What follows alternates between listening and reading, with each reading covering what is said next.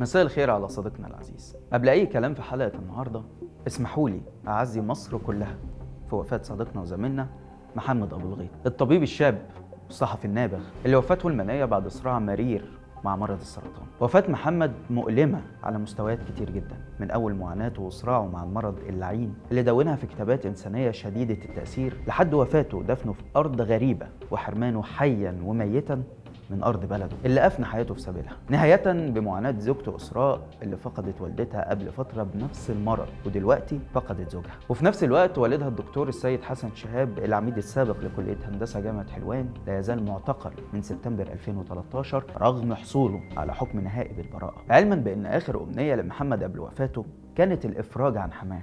حتى لا تفجع زوجته في أمها وزوجها وأبوها. دلوقتي ممكن نبدأ الحلقة واللي موضوعها هيفسر لنا ليه مصر بقت قاسية قوي على أولادها بالشكل ده. طبعا كلنا شفنا الأيام اللي فاتت أزمة الذهب اللي شهدت أسعاره ارتفاع جنوني غير مسبوق. عيار 21 الأكثر مبيعا في مصر ارتفع سعر الجرام منه من 1200 جنيه في شهر نوفمبر لأكثر من 1700 جنيه وقت تصوير الحلقة دي. يعني زيادة قدرها 500 جنيه في مدى زمني شهر واحد بس. وده على الرغم من استقرار أسعار الذهب عالميا. طيب ليه بقى سعر الذهب بيزيد في مصر دونا عن باقي الدول؟ مستشار وزير التموين لشؤون صناعة الذهب قال إن السبب هو إقبال المواطنين على شراء الذهب وتحديدا السبائك بشكل كبير جدا في حين إن هناك تراجع في بيع المشغولات الذهبية. ده معناه إن الهدف من شراء الذهب في الوقت الحالي هو الادخار والحفاظ على قيمة الأموال. يعني المصريين بيتعاملوا مع الذهب دلوقتي كملاذ آمن.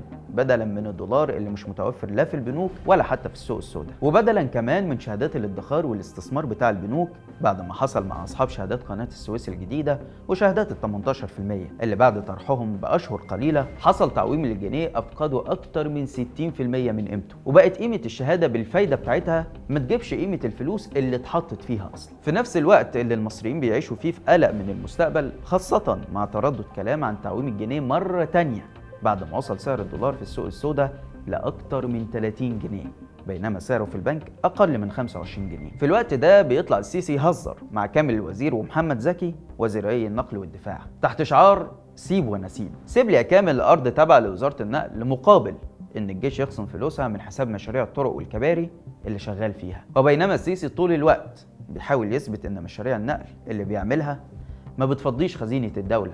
بتلاقيه جاي في خناقة زي دي بيقول إن كامل وزير نحل وبر الدولة بمشاريع الطرق والكباري بتاعته. ليه المصريين مش واثقين في إدارة السيسي؟ ويا ترى المستقبل شكله عامل إزاي؟ ده اللي هنحاول نعرفه معاكم في حلقة النهارده. أنا عبد الرحمن عمر وده برنامج الحكاية.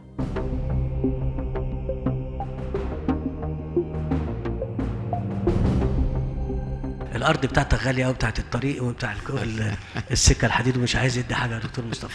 يقول لك ارضي يا عم ده أنت هبرت نحلت وبرنا بالفلوس اللي خدتها. هو ده القطر يا فندم. مش كده؟ ده القطر يا. محمد يا زكي نحل وبر الدولة في مشروعات النقل بتاعته. يقول لك لا ما اديكمش ال- ده حرم السكة الحديد بتاعتي. كانوا بانيين عليها زمان وكانوا عليها عشوائيات.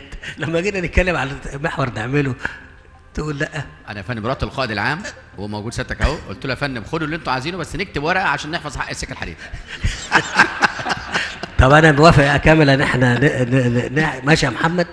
واعمل بقى قول له المحاور اللي اتعملت دي ادينا ثمنها دلوقتي. سيب ولا سيب. أهلا بيكم. اراضي وزارة النقل غاليه على السيسي والطرق والكباري نحلت وبر الدولة. اعتراف السيسي اللي جاي في لحظة صفا ده بيبين لك إزاي العسكر بيديروا البلد وكأنها ملكية خاصة بيهم بدون أي اعتبار للقوانين ولا دراسات الجدوى ولا حتى آراء الباحثين والمتخصصين. وطبعا أي ناقد فهو على طول خاين وعميل. خد منه الأرض دي يا محمد يا زكي بس دي أرض وزارة النقل يا ريس. خلي الجيش يكتب لنا ورقة إنها بتاعة الوزارة. ماشي يا كامل. طب هات بقى فلوس الطرق والكباري اللي الجيش عمال يبنيها لك. يا راجل ده أنت نحلت وبرنا. ما هي كلها فلوس مصر يا ريس. لا يا كامل. مين ممكن يتخيل إن ده حوار بين رئيس جمهورية واتنين من وزرائه العسكريين المقربين منه؟ تخيل لو وزير مدني هو اللي مكان كامل. واتقال له سلم الأرض دي للجيش. هل كان يجرؤ إنه يماطل؟ إذا كان الوزير العسكري لما حب يتزاكى ويتمسك بحق وزارته شوية اتعامل فيه كده. فما بالك لو وزير مدني؟ كامل الوزير نفسه مش بريء قوي من سياسة الفهلاوه دي. والحاج سعيد خير دليل على كده. المقاول اللي السيسي اداله مشاريع ب 9 مليار جنيه على الهوا مباشرة كده بالإسناد المباشر. من غير مزايدات ولا كراسات شروط ولا منافسة عادلة ولا أي حاجة. الكباري دي بكام يا كامل؟ 9 مليار يا فندم. يقوم السيسي يضغط على كامل شوية فيبقوا بسبعة ونص مليار يا فندم. طب هات لي بقى الحاج سعيد. تاخد الشغل ده يا حاج سعيد بس هنديك 25% تبدأ بيهم. والباقي بعد كده؟ يقوم كامل قايل له ما أنا هديك فلوس كوبري المنيب اصرفها هنا. الشغل كتير. اللي بعده مين؟ المهندس تدرس. تخش معانا في المشروع ده وتاخد 25% تحت أمرك يا فندم. ولا كأن دي بلد. ده إحنا لو واقفين نبيع في الشارع مش هيبقى الموضوع بالشكل الهزلي ده. دلوقتي الثلاثه دول يكلفوا كام؟ آه، بالأسعار الجديدة فعلا بيتكلفوا ما بين تل... يعني لو قلنا سيادتك الواحد ما بين 2.5 ل 3 مليار دلوقتي سيادتك ممكن يتكلفوا حوالي 9 مليار. حاضر يا كامل. انت 7 ونص يا فندم. لا يا راجل. 2 ونص وهنضغط شوية. سبعة إيه؟ الحاج سعيد موجود؟ موجود يا فندم. حاج سعيد بقول لك إيه؟ تشتغل في دشنا ده وتخلصه خلال سنة؟ لا أنا بتكلم صحيح عشان مش عايز خلصوا خلصوا يا فندم. تاخد الفلوس بعد سنة. حاج سعيد. أيوه ما أنا هدي لك فلوس كوبري المنيب بقى خدها اصرفها هنا. ها أحرجتك؟ لا مش عايز أحرجك مش عايز أحرجك. طب أديك جزء يعني.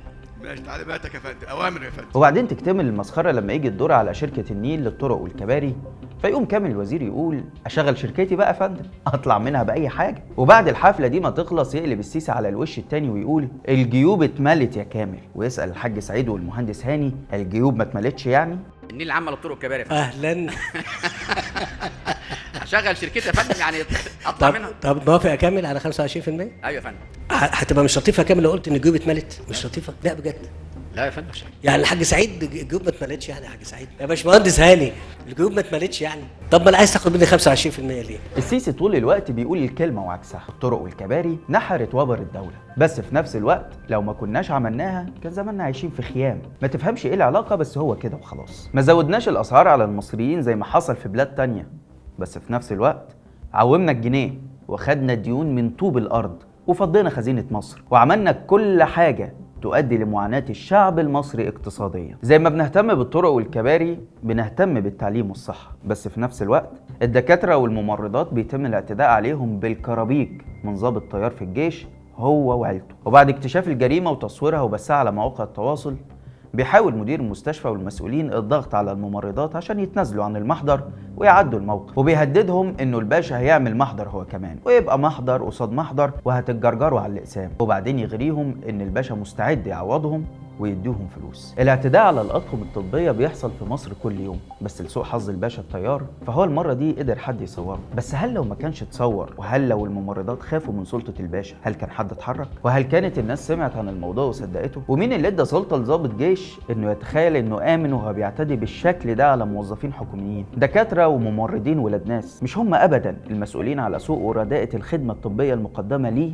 أو لغيره. وبعدين نرجع نسأل هو ليه الأطقم الطبية بتهاجر؟ ليه آلاف الأطباء بيروحوا بريطانيا وألمانيا ودول الخليج وبيقدروا بسهولة جدا ينجحوا. ليه أصلا الدول دي بتستقطب الطبيب والممرض المصري وتديهم مرتبات مجزية لو هو مش ناجح وقادر إنه يقدم خدمة طبية على أعلى مستوى؟ طبعا السيسي لما بيتقال الكلام ده قدامه بيقلب على الوش التاني بتاع إحنا فقراء قوي وما أقدرش أزود مرتبات الدكاترة والمدرسين. هتاكلوا مصر يعني؟ مع إنه لو خد نص اللي بيصرفوا على الطرق والكباري نص إيه؟ ربع بس كفاية. وزي ما بقول دايما محدش ضد خالص إنك تعمل طرق وكباري. وكلنا مدركين أهمية تحديث البنية التحتية. بس الناس بتسأل إزاي وبكام وامتى. نفس الكلام ده ينطبق على العاصمة الجديدة اللي فلست مصر وبقولة السيسي نحلت وبر الدولة. إذا الأزمة كلها بتتلخص في جملة واحدة بس هي أولويات الإنفاق. مش معقول تاخد ديون وترهن أصول البلد عشان تبني أصول رئاسية أو تشتري طيارة جديدة للرئاسة ثمنها نص مليار دولار. وتطلع تقول لنا دي مش ليا دي لمصر. وهي مصر يعني مش عايزة تعليم وصحة وصناعة